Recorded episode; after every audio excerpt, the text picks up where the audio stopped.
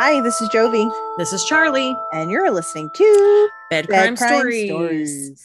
This is a true crime podcast, weekly true crime podcast, where we pour ourselves a drink and take turns telling each other the stories that keep us up at night. This is a podcast. Just FYI, in case you didn't know. I mean, episode 102, you would think we'd have it down by now. We don't. Hi, podcast time. You're here with us because podcast. Oh man, that was wonderful. Yes, that was good. I appreciated that.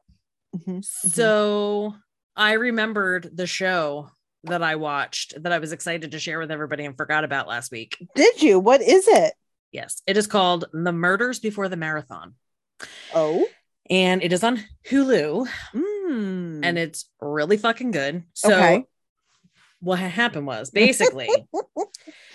Just about, I want to say maybe like 9 months ish or so prior to the Boston Marathon bombings, there was a triple homicide in Massachusetts. Oh, turns out one of the prime suspects in the triple homicide was one of the brothers who perpetrated the Boston Marathon bombing. Stop it. Yes. Now, it is not proven that he 100% is the murderer of these three guys in Massachusetts. Right. However, there is lots of evidence pointing to him and an accomplice, not his younger brother, who was his accomplice in the bombing, but him and this other dude being accomplices in this triple homicide. No shit. Yes. And basically, the show posits the question, if they would have solved this triple murder, could they have prevented the Boston Marathon bombing from happening? Oh, like a butterfly effect kind of a thing. Correct. Oh, shit. How was that? It was really good. Nice. So the girl who's like the main subject, she's a investigative journalist, and she happens to have been friends with one of the victims of the triple homicide. Okay. So she got like super into trying to investigate on her own what was going on with this. And she was the one who kind of started to peel the onion and realize that like, there's a really good chance that Tamerlan Tsarnaev was the one who possibly was involved in the murders. Oh shit. She is, I mean, obviously brilliantly smart, good journalist, whatever, but like her, listening to her speak, I don't want to say she was annoying. She wasn't annoying. That's not the correct way that I want to say it. She sounded like way highly scripted, and that frustrated me because I know it's like her story, just tell the story. Yeah. So like that was kind of frustrating me, but the story was fantastic. Okay. And it was, I could not peel myself away from watching it. I'll have to add that to my ever growing list of things that I need to watch. Holy shit. Really good. It was really good. Okay. Only 3 episodes. Okay. 3 one-hour long episodes on the Hulu. It was fantastic. Okay. Yes. I will watch it. It was really good. You know what else I want to watch, but I don't have the streaming service? Armie Hammer, that documentary. Yeah. Mm-hmm. Yeah. Did you see it yet? I haven't. House of Hammer. Yeah. I haven't watched it yet. Oh, I want to watch it so bad. So bad. It looks so good. It does look good. I haven't watched it yet. That is also on my list. So now I have 4 things that I need to watch. Yes. I also am almost finished reading the Jennette McCurdy book, I'm Glad My Mom Died. Nice. I didn't start that yet either. God damn it. I'm way behind. It's so good. I like am blowing through it, and you cannot find a hard copy of that book. Yeah. I had to buy it on Kindle because I could not find a copy of that book anywhere. Yeah. I actually, after you sent me the link for the Red Table, Brown Table, Red Table. Mm-hmm. And watching and hearing her speak, and just, I was like, and bye. Okay. Yeah. Like it didn't take long.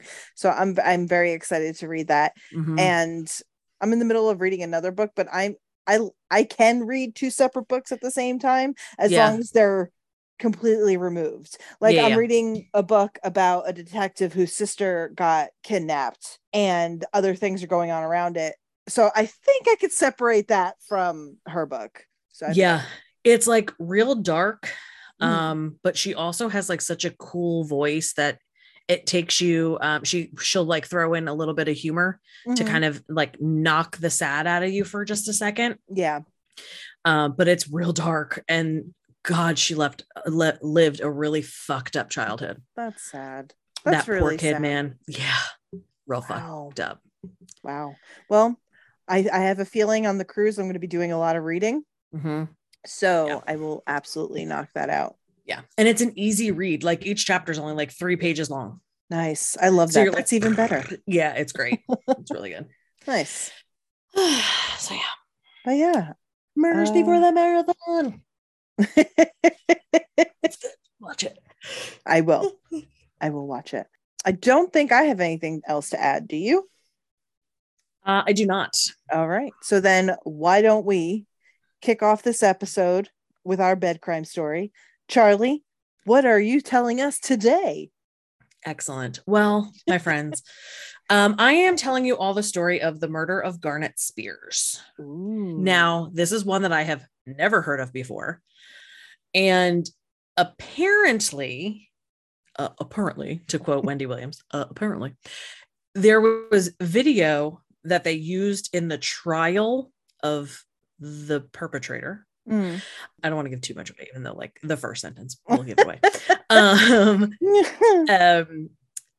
Is like going all over TikTok. All of a sudden went like super viral because Investigation Discovery is coming out with a thing about it. Mm. Documentary. Why can't I speak? Oh my God. A documentary about it. And they posted the video on their TikTok. So it like went insane.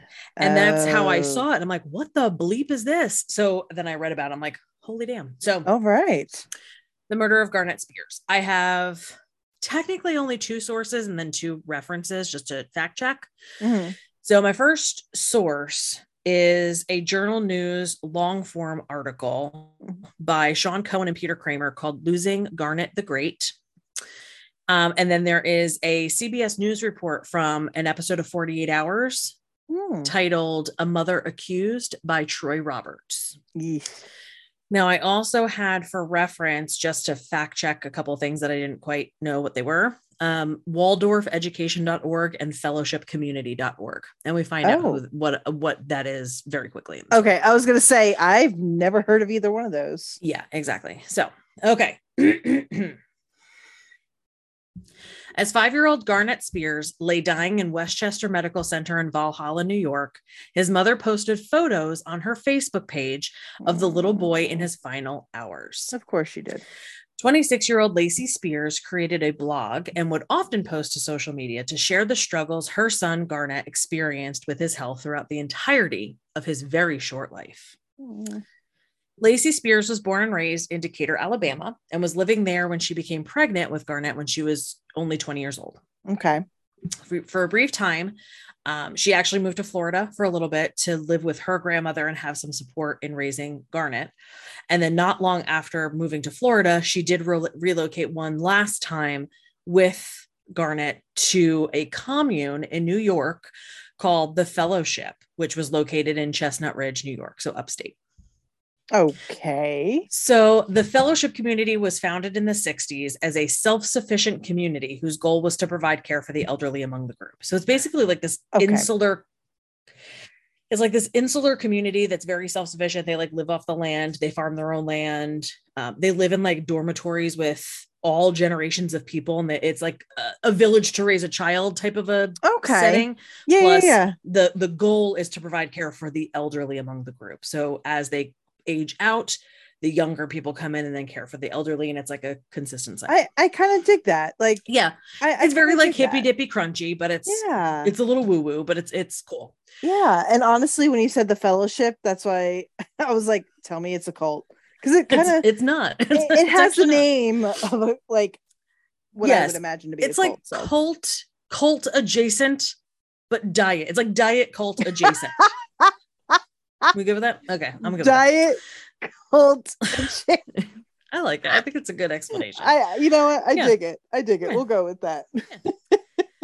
Once at the fellowship, Lacey started to tell stories about Garnet's father, who was a police officer named Blake, who died in a car accident.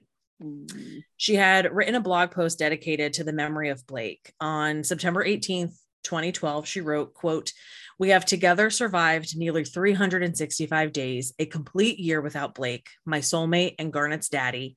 This past year has been the hardest year of my life." Mm. But her friends back home in Alabama were very confused.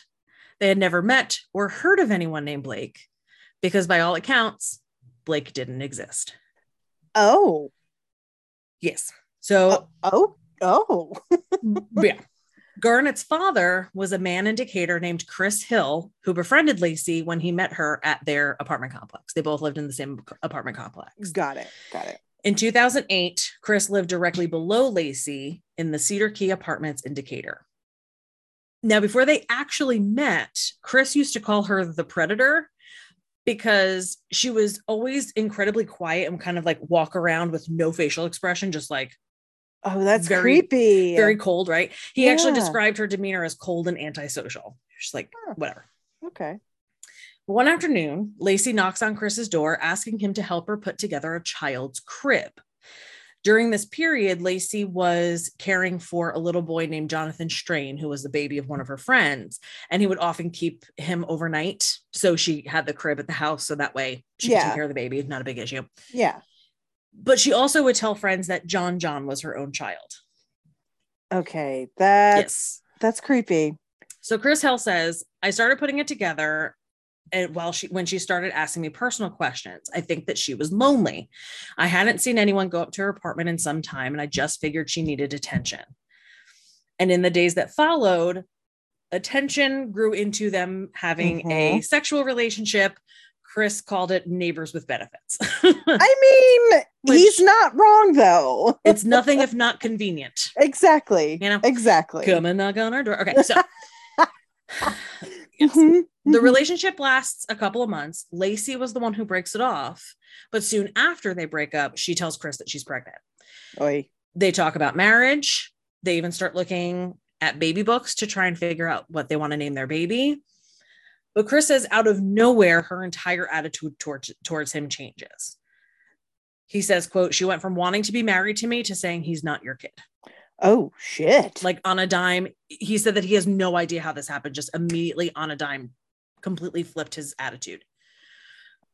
And this is the first hint that we have that Lacey was going to make sure she had Garnet all to herself. I mean, yeah, I'd agree with that. Yeah. Chris maintains that he never met Garnet after he was born, even though he still lived right below them. Stop it. Mm-hmm. The only way he even knew what the boy looked like was when he would see them coming and going from the apartment. That's so sad. Mm-hmm.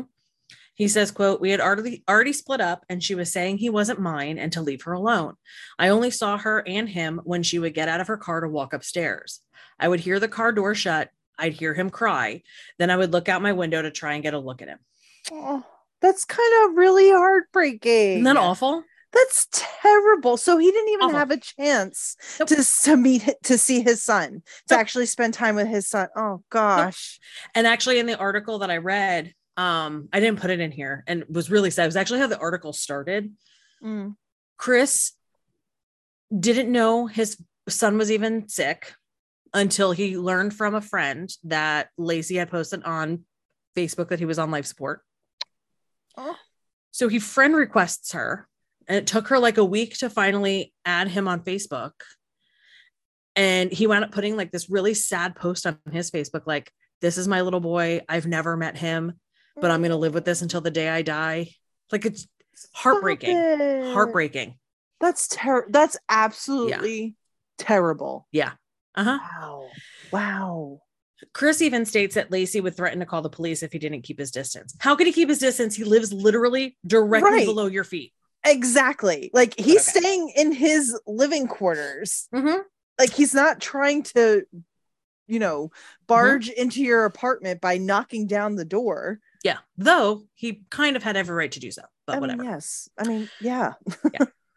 Not long after Garnet was born, Lacey starts mommy blogging. Oh, God. And she's writing about the many struggles that he's having with his health from the very, very beginning. Mm-hmm.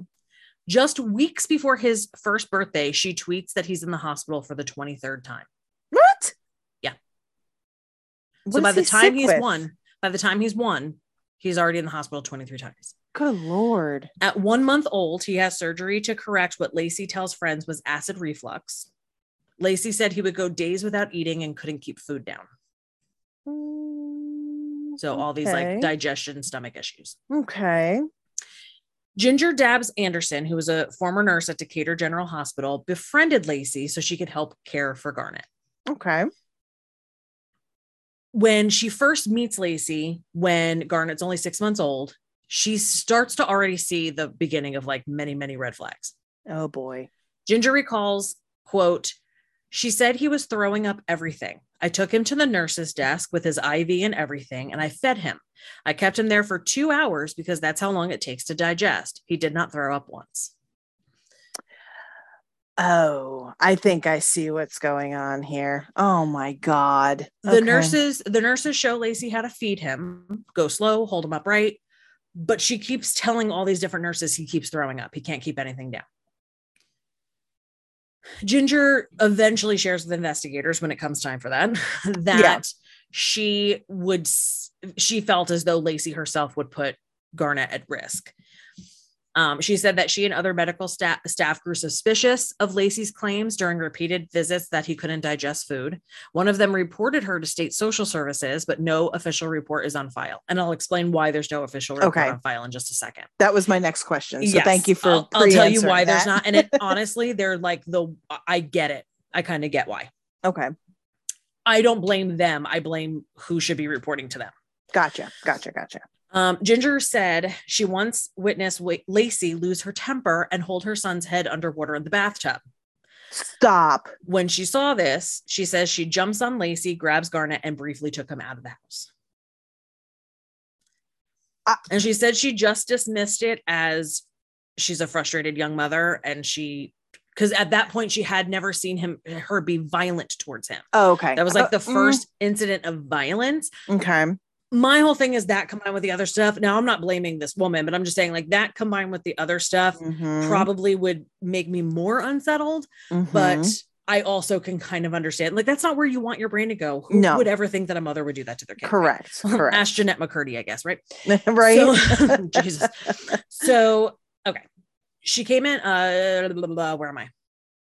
Ginger says, quote, "She came in one time. I wasn't there that day. And she said she was stressed out, couldn't deal with stuff. She said she didn't know what to do with him, said he wouldn't eat and would just cry. So they admitted Garnet to the hospital and they called DHR, which is the Department of Human Services. Mm-hmm. We didn't know what they were going to do. We just thought they needed to be involved and we felt more comfortable knowing someone else was watching." Okay. Now, Barry Spear, who's a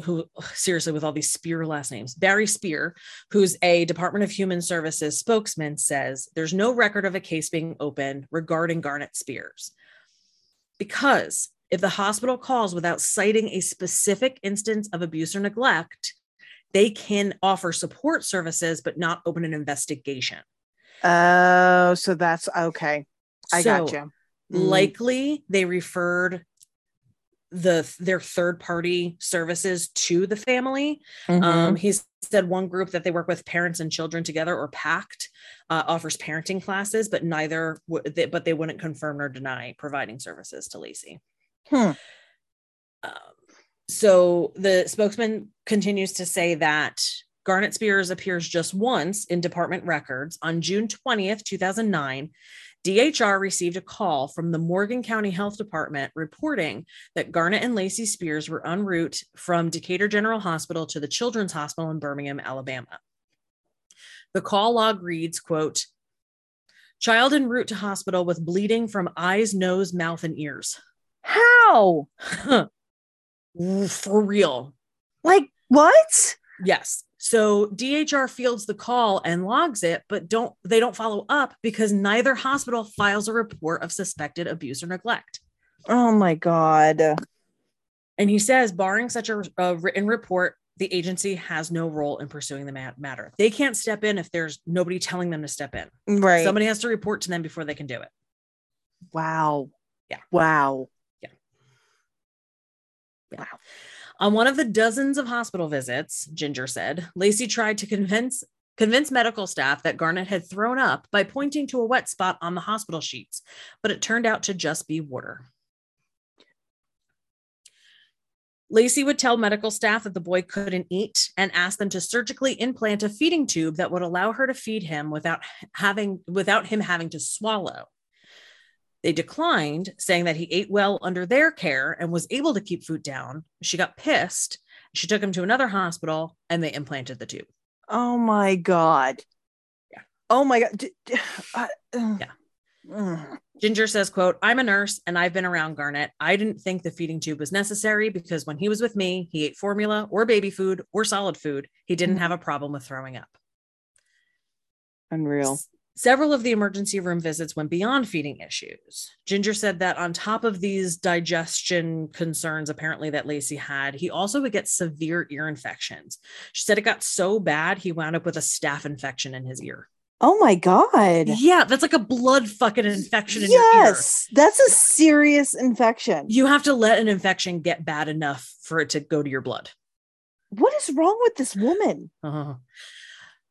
So a woman named Autumn Hunt, who was the mother of the boy, John, that she said was her kid, but wasn't her kid. Right. Autumn Hunt remembers that Lacey would bring Garnet to the hospital with ear infections and digestive problems, but she recalled Lacey being upset when the hospital held Garnet overnight and wouldn't let her sleep over. Quote, they wanted to see if he had the same symptoms without Lacey. Oh, shit. But Autumn never heard what the outcome was, and she doesn't know what conclusions were drawn after the overnight stay. Very interesting. Garnet would also spend overnights at Ginger's home. So not only was she a nurse, she would also care for him as well. So, you know, she would take him back to the house. She would babysit him, take him for over a weekend. She said when he would get older, she would sit him right down at the dinner table and he would eat with them. Whatever they were eating, he would eat potatoes, fried okra, and eat it and keep it down. She said the one time they were out and about, he was hungry. So she went to McDonald's and got him a Happy Meal. He ate the entire thing. But Ginger said that Lacey had a fit when she saw that he ate a Happy Meal because she didn't approve of fast food. Or maybe just him eating at all, apparently. Correct. Wow. In a Facebook post on June 28th, 2012, Lacey seems to address that someone may have been questioning her actions as a parent. I mean, as they should. Yeah. So Garnet was only 3.5 when she writes this, quote, no. Oh, sorry. Hold on. I get mad. Breathe, Charlie, breathe. I get mad. Quote, no, my child does not eat off plastic, have his food cooked in a microwave, play with plastic toys that light up and talk. He isn't vaccinated, doesn't follow Western medicine. No, I won't take his pacifier until he is ready to let it go. At the end of the day, he is loved, nurtured, thriving, happy, and always put first. I'm sorry. Yeah. And of course, all of her mommy blogger people are all like, that's right, honey. You tell him. Uh-huh. Yeah.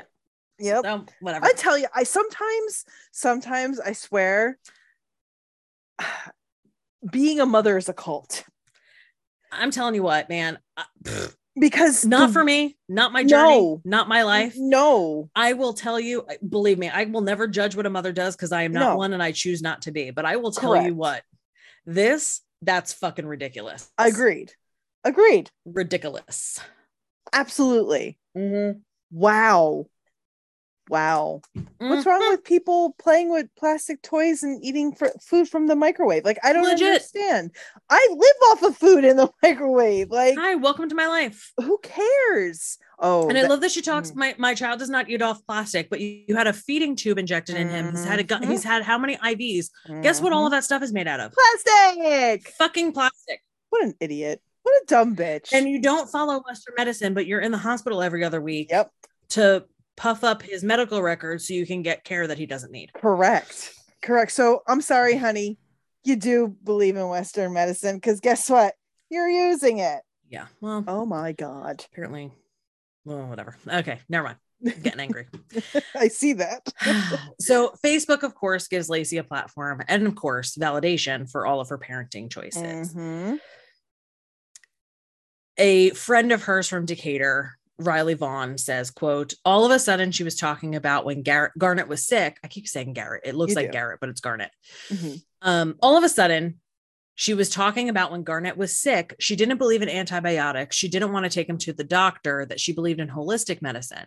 You could kind of tell she was getting him the help he needed if he really was sick, as she claimed he was. Oh, hold on.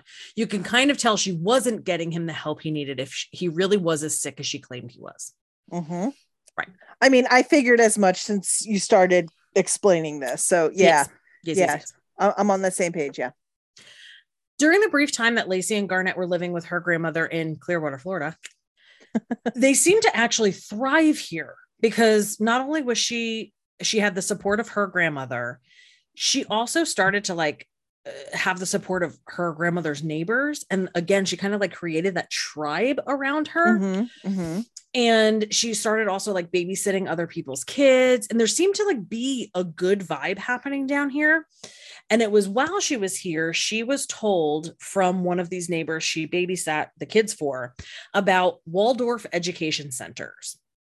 So Waldorf education schools are schools that place value on integrating the arts into all curriculum, and it focuses on students' unique abilities. So a direct quote from their website is, quote, "Music, dance, and theater, writing, literature, legends, and myths are not simply subjects to be read about and tested. They are experienced.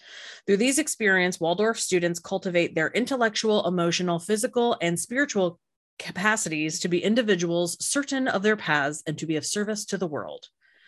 Okay. So it's, again, kind of hippy dippy, kind of crunchy, kind of Montessori schooly, like, you know, beanbag chairs instead of desks, you know, that kind of thing. Like, yeah, but you know, we walk around barefoot and paint our faces, that kind of thing. You know? But I dig it though, that they're not like, you can't learn this stuff while in school. It's just history, math, this, that, and the other thing. Like I could appreciate that. Yeah. But it is a little hippie. Yeah. It's a little hippie dippy. I mean, yeah. And of course, because Lacey is very like holistic, crunchy, this seemed kind of right up her alley. I like that you keep describing things as crunchy. Crunchy, right? Like it's like what is it? Like they eat a lot of crunchiness. Trail mix. I don't know. Fucking trail mix. I don't know. Granola. Granola, right? Crunchy. That's like a thing. That's what you call it. It's crunchy. I'm making that up.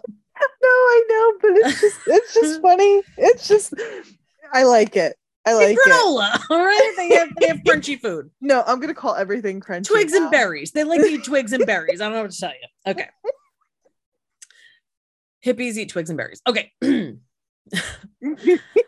The pre-K to grade 12 Green Meadow Waldorf School in Chestnut Ridge, New York is one of more than 900 Waldorf schools worldwide. Oh, wow. But what sets it apart from other Waldorf schools is that it sits on a 140-acre property that includes the Sunbridge Institute, which is an education training center for adults. Oh, so wow. You can go to this Sunbridge Institute and learn how to be a Waldorf teacher. Oh, wow. A natural food co-op, which I bet they sell twigs and berries. I was going to say, is that crunchy too? Granola, oats, wheat, barley. They're basically horses. I don't know. That's awful. I'm actually a little bit of a hippie. Like I'm actually not making fun of this. It's just, I'm making jokes. And also included on the property is the fellowship. So this is how she gets involved in this commune that I talked about. Gotcha. Yes. Okay.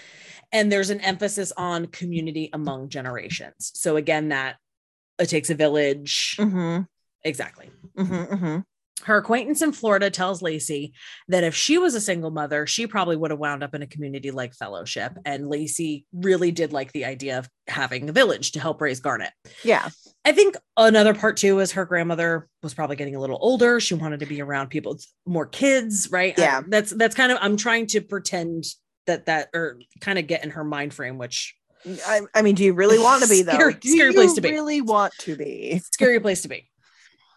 If we're to believe Lacey's posts on her blogs and on Facebook, the move was exactly what the two of them needed.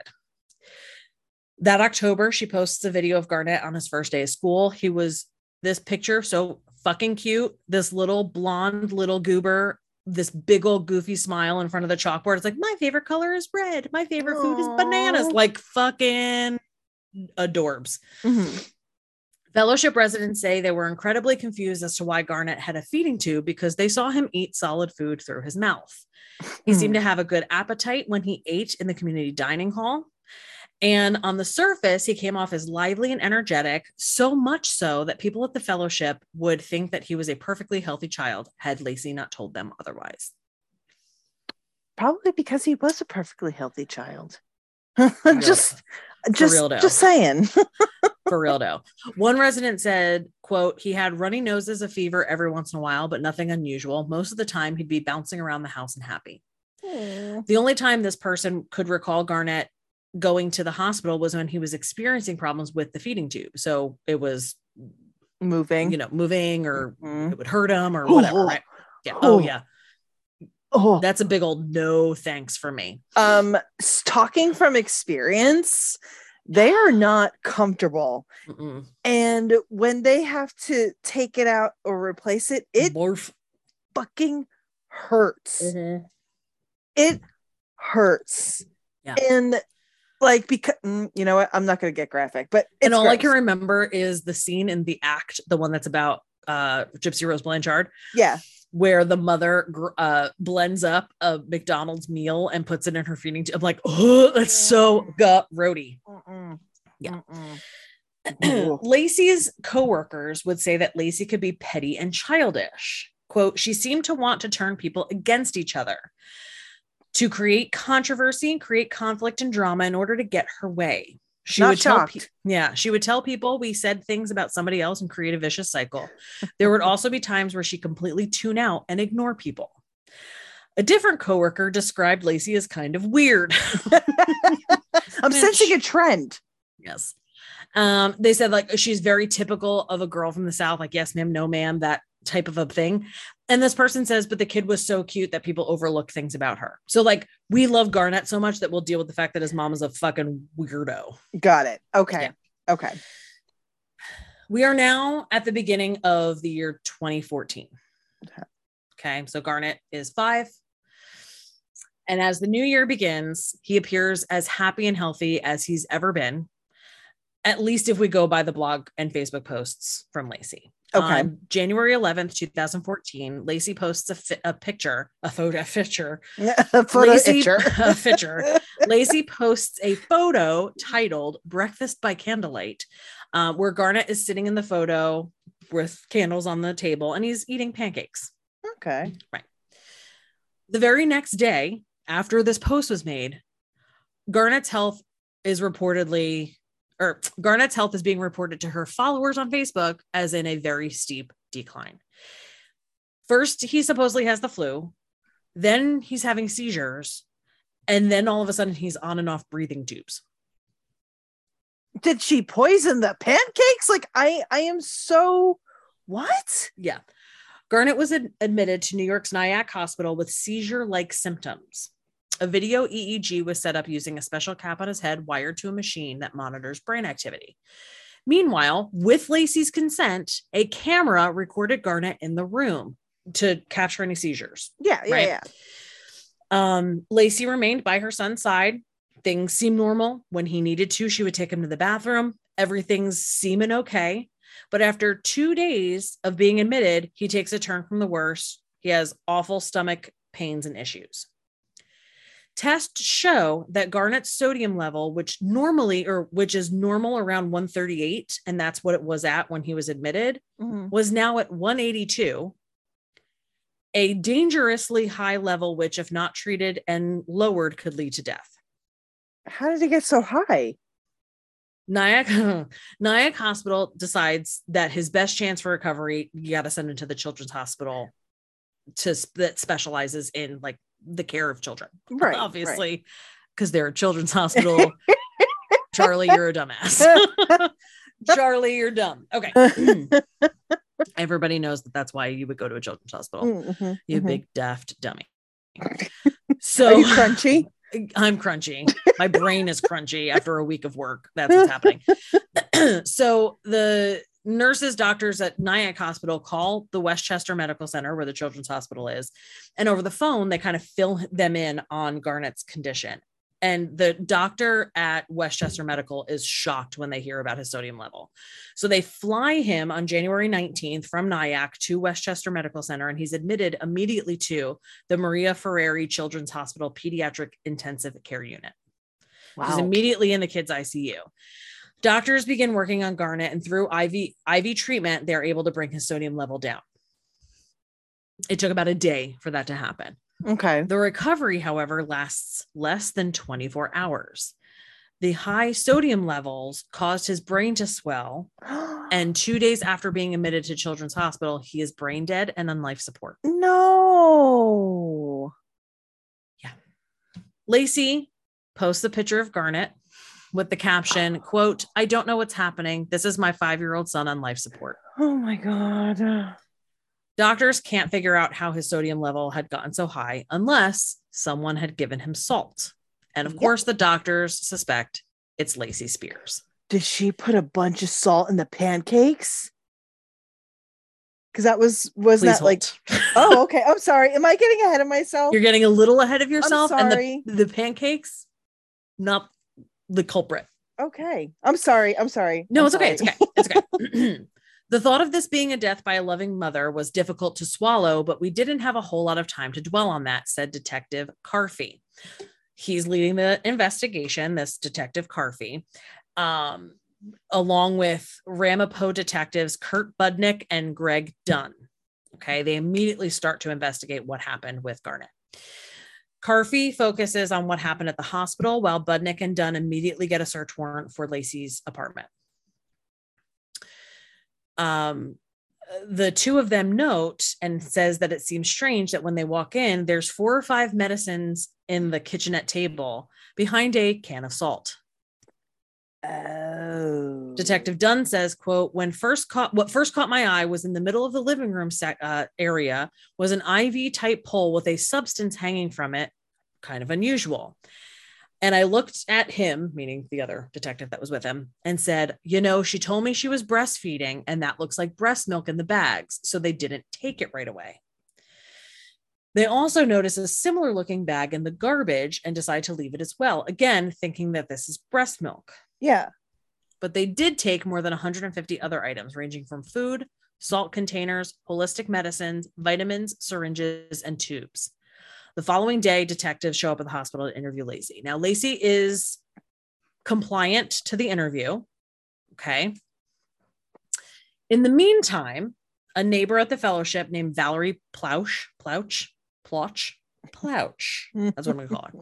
Okay. Valerie, a neighbor at the fellowship, says, quote, "I heard that Garnet was brain dead and it just was so completely devastating." She said that she wanted to help Lacey as much as she could, so she was in contact with her throughout the day. Quote, "She asked me to go to her apartment and take the feeding bag off the stand and dispose of it." Valerie says she didn't ask why Lacey told her to do this. She said that she herself was in such an emotional state that she just kind of wanted to do what this woman wanted her to do. She was so upset that this kid was so sick, obviously. Right. Because now they're all getting to know each other so much. They're part of this little community. I think Correct. She was there for like the last 2.5 years of this little boy's life. Yeah. So they got to like know this little boy, you know? Mm-hmm. She says, "I would have done anything because I was in such sympathy over the situation that she was losing her child." Of course, Lacey maintains that she didn't ask Valerie to go to the apartment and remove anything, but she does admit to asking her to go and see what the police had been there doing. Okay. 2 days after Garnett's brain swelled from the effects of high sodium, he was taken off life support and he was officially declared dead. Aww. Yeah. So police start focusing in on the investigation, and lab results come back. The feeding bags were taken and tested from the apartment, and they both revealed high levels of sodium. Wow. Each bag had the equivalent of at least 69 small salt packets. What? Yeah. Oh my God. Yeah.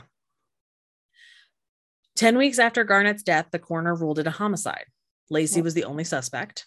You think? Law enforcement began looking into Lacey's past. So they contact a man named Johnny Coker, who was an investigator with the DA's office in Decatur, Alabama. Mm-hmm. In the investigation, Coker finds doctors who were suspicious about Lacey from the very beginning. Quote, 5 weeks into his life, one of the doctors documented in the medical record that it was possible Munchausen by proxy. Oh, yep. 5 weeks. The little boy was 5 weeks. And already we're suspecting that this is the thing. Wow.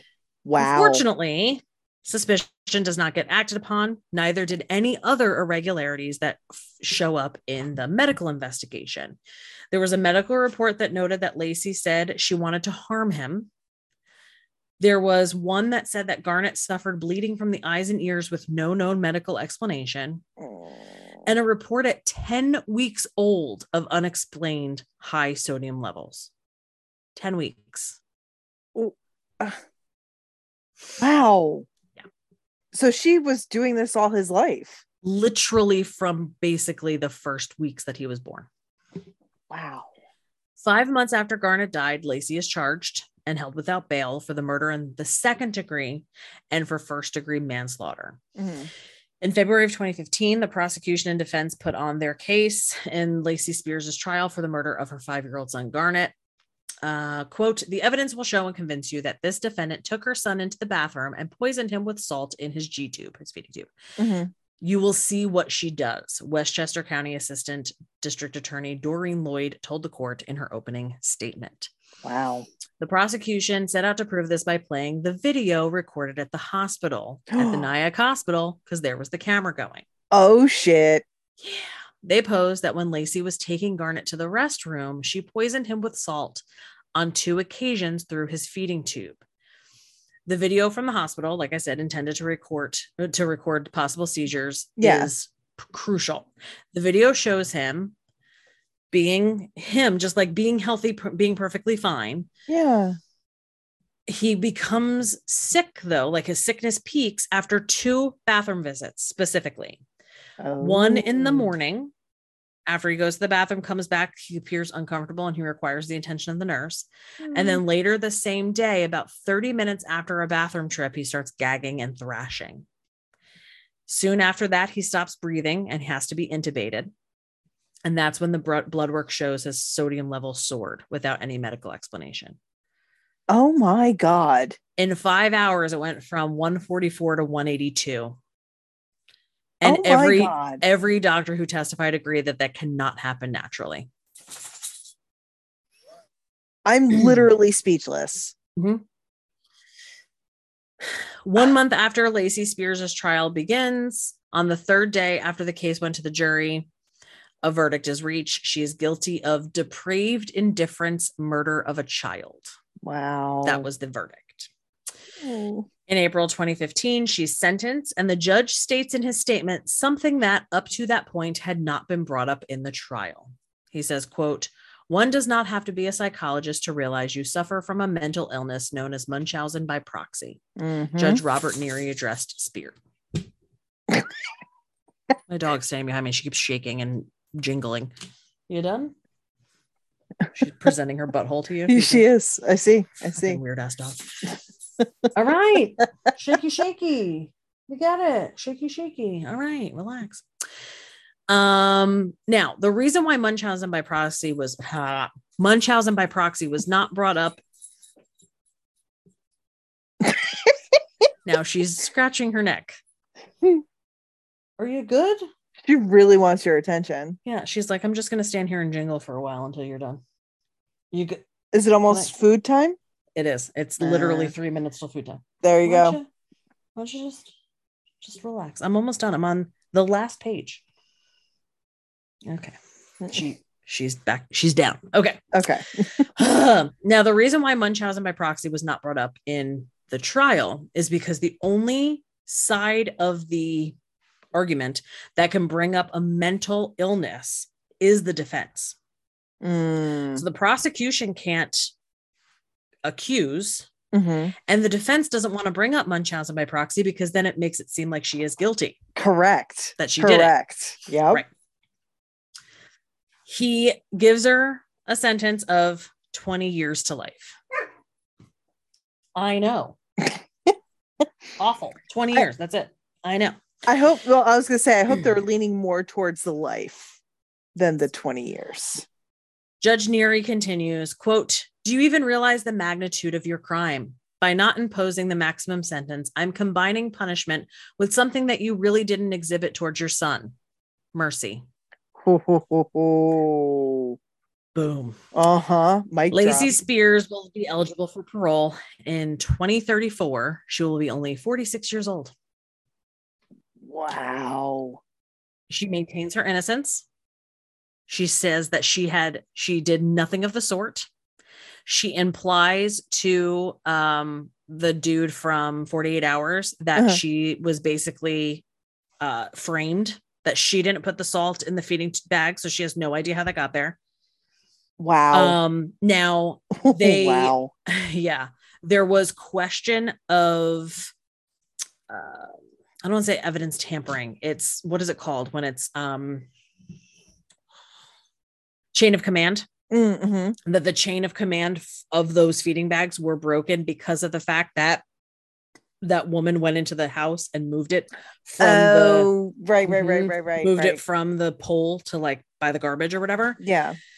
So because of that the chain of command had been I don't think chain of command is even the correct chain of possession. I don't fucking whatever the fuck.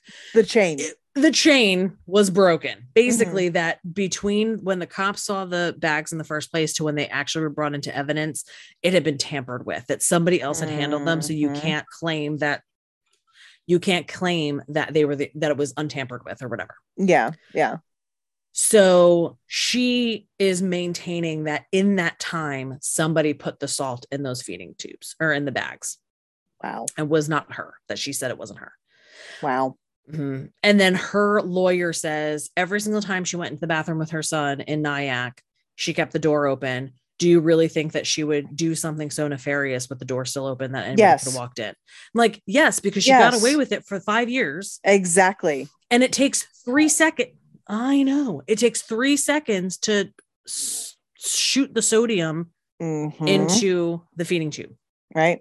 Exactly. Seconds. She would absolutely do that with the door open. Correct. Because it wouldn't have to take long. And it's not going to raise suspicions if you keep the door open. Mm-hmm.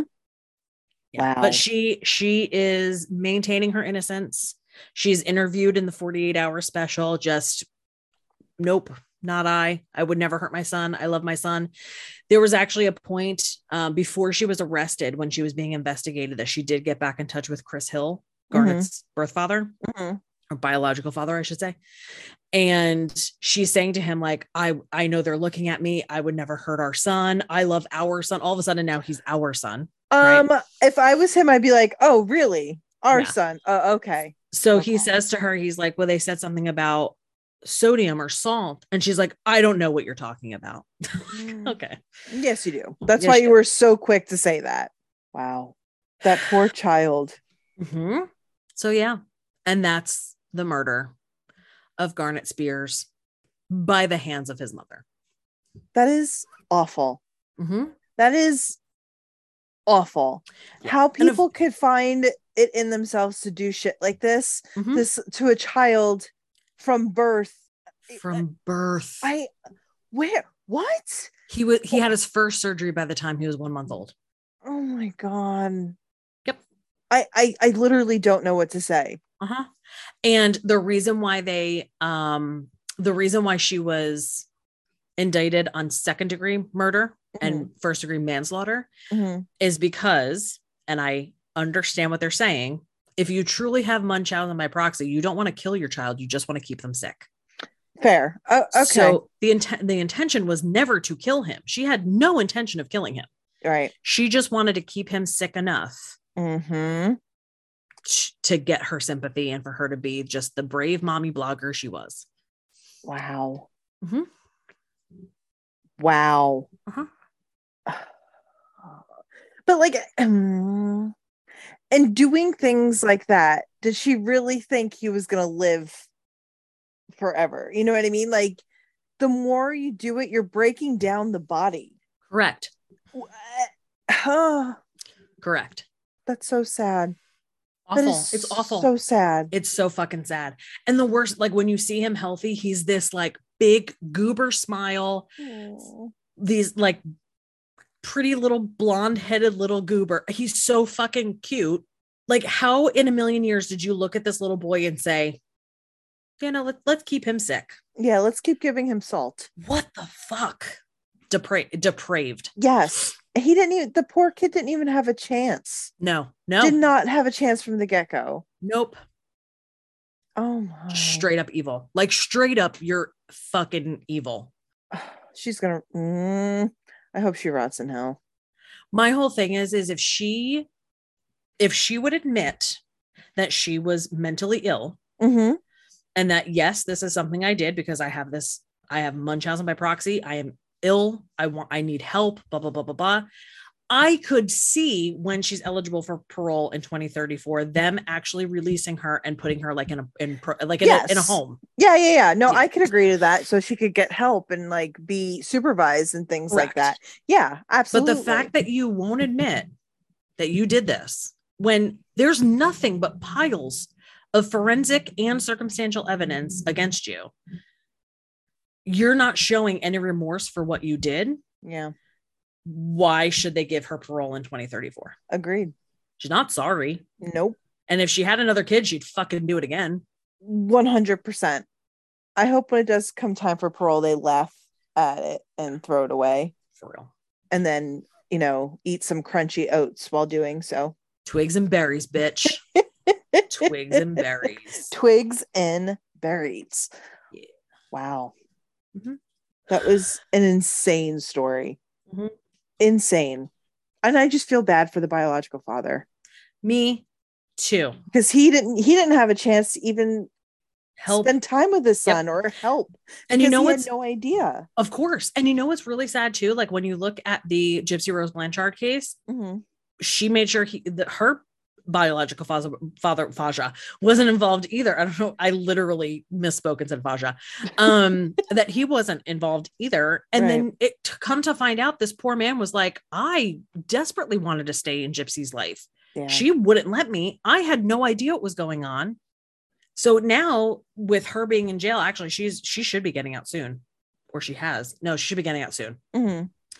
He's very much involved with her life, and so is his new wife. Yeah, because he had no idea what was happening with her. Yeah, that's sad. That's really fucking sad. And like, if only these men were allowed to stay in these kids' lives, they probably would have been all right. Yeah, hopefully, at least you hope. I would think so. Yes. Wow. Damn, Charlie. Damn, that was damn Daniel. That was damn Daniel. That was Daniel. Get it again with the white bands. That was a crazy story. Mm-hmm. Just crazy. But thank you for sharing it. I feel very, very sad for Garnet. I do. It's sad. Yeah. Yeah. Poor thing. And I hope she rots in hell. But yeah. Yeah. So thank you. Put her in jail, throw away the key, let her run home. Please, please, please, please. That is what I want for Christmas this year. She's serving. I'm sorry. I was while you were talking, Gypsy's pled guilty to second degree murder, is serving a 10-year sentence. I don't know when she'll be out. That was like 2017, I guess, though. So yeah, probably 27 ish. Mm-hmm. Yeah. Another few years. She actually just recently got married. June. Wow. In June, she married Ryan Scott Anderson. Okay. That story is upsetting. It is. It's very upsetting. A lot of these stories are upsetting. Actually, all the stories we do are upsetting. I'm gonna 100% agree with you on that. I mean, some more so than others, depending on the circumstance, but they're mm-hmm. all so sad. Yeah, this one really upset me today. Yeah, like doing like my final touches on my notes. Yeah, it's upsetting. Going through it and seeing her face, I'm like, no. Punch my laptop. And like, I know I said this. I say this every time we do a story that involves young children. Why? Uh-huh. Why? What is going on in your brain? How could you do this without feeling? Like, I know It blows my mind. And obviously, you know, the people who do these kinds of things to children are not mentally, they're not mentally well. Mm-hmm. And they need help. Mm-hmm. But it's just sad that they couldn't get that help before doing what they did to children. Like, yeah, I can't. I just, it's upsetting. I have three that trigger me and get me fucking mad. Mm-hmm. Babies. Mm-hmm. Old people. Mm-hmm. and animals. Yep. Agreed. What the fuck? Agreed. Like and the whole thing is I've been working in the banking industry for almost, I just passed my 19-year anniversary. Holy shit. In the biz. Wow. The amount of times I've seen like monetary elder abuse of like, yeah. Oh, you know, sign over your house to me, sign over all your money, blah, blah. Yeah. It's I don't understand. How can you do this? And usually it's like their parent. Yep. What is the fuck? What's wrong with you? And then yep. The worst thing is once you realize what's happening, these people don't want to press charges against their kids or their grandkids. And it's like, oh my God, it's heartbreaking. It's heartbreaking. It really is. And it's terrible. And the people that take advantage and do this mm-hmm. shit, I just. And the work, like, and that's just financial elder abuse. That's not even taking into consideration like actual physical abuse and killing them. Yep. That fucking there's some kid that was on Riverdale. I understand, but I'm talking about murder, and you're just gonna have to wait for your kibble. This dude who apparently was like on Riverdale or something random just recently murdered his mom. Stop it! Yes, seriously? Yes, she went away for life in Canada. She was playing the piano at their house and he went up behind her and shot her in the back of the head. Wow. Yeah. Wow. Yeah. I just read about it yesterday that he finally got sentenced. Holy shit, bro. Yeah. Shot her in the back of the fucking head while she was sitting there playing piano. And I mean, okay, I don't know if it's just because, you know, we're getting older, so we're seeing more and more stories, but I feel like things are getting worse and worse. Like, I feel like stories like this are popping up more and more. Yeah. And like a couple of times on the daily. Mm-hmm. And I'm just like, why? What is wrong with people? Yep. Oh my God. He just yesterday, he was sentenced to life in prison because he pled guilty to murdering his mother in 2020. Her name was Barbara Waite. He was only 24 years old. Or no, he's 24 now. So he was only like 22 when he did this. He was also in Diary of a Wimpy Kid. I'm trying to find like a young British Columbian actor who fatally shot his mother in their Squamish home has been sentenced to life in prison with no parole, eligibility for 14 years because Canada. Yeah. Wow. Like what the hell? This world we live in lately, man. Seriously. It's Barbara Waite, 64, was playing the piano when Grantham fired one shot. He then lit candles, hung rosaries over the piano, and prayed before leaving their home for more bloodshed. He had plans of mass murder with thoughts of killing people at SFU and the Lionsgate Bridge. One of his targets was Prime Minister Justin Trudeau. What? Uh-huh. He was like leaving the house to go and I guess hunt down the Prime Minister or something like that. Yeah. So like, obviously he went cuckoo banana trees, but still like, homie. Oh God. Yeah. Wow. Mm-hmm. Wow. Okay. Before this episode gets any more depressing. Before we talk about any more awful shit. I think we've reached our awful max for the episode. So I'm going to cut it. I'm going to call it. We're going to cut it out right here. And if you want something fun to watch, and that's kind of funny, watch Do Revenge on Netflix. Yes. That's on my list too. It's really cute. God. It's like a Gen Z Cruel Intentions mixed with John Tucker Must Die with a little sprinkle of Clueless references in there. Nice. So there's even a building called Horowitz Hall. And I'm like, oh, sheer Horowitz. I was like, I get that. I get what that means. So yes, after listening to this episode, immediately watch that. It was good. Yeah. Enjoyed it. Mm-hmm. Nice. Very nice. All right. So let's keep it up with these listener suggestions, guys. We're loving it. We're loving every minute of it. And we couldn't get to episode 102 without them. because they make up a good handful. So we'd only be at episode like 90. Yeah. So we need you. We need you in order to thrive. Yeah. We're old. We're running out of ideas. We are. So send those ideas. Send them on over to our email at bedcrimestoriespod@gmail.com. Slide into our DMs on the Stagram, as Charlie would say, at Bedcrime Stories. Be sure to rate, review, subscribe, tell a friend. I mean, if you're going to tell them about this episode, at least give them a fair warning. Give them a warning. Yeah. Be like, by the way, this episode is sad as fuck. Yes. Okay. Though twigs and berries. Though it's crunchy. So let's do that. Let us please be kind to one another. Okay. It's just do it. Just be nice. Just smile. The world's broken, BT Dubs. Very much so. So let's be the Band-Aid. Let's be the Band-Aid. Oh, deep. I know, right? Fucking deep. Let's be the Band-Aid. I love it. You're welcome. I love it. Yeah, I think that's it, right? That's everything. That's it, guys. Be the Band-Aid. Be the Band-Aid. Be kind to one another and be the Band-Aid. Exactly. Have a good rest of your day, your night, your week. Just have a good everything. We'll see you all next week. But until then, sweet dreams. Ciao, ciao, ciao.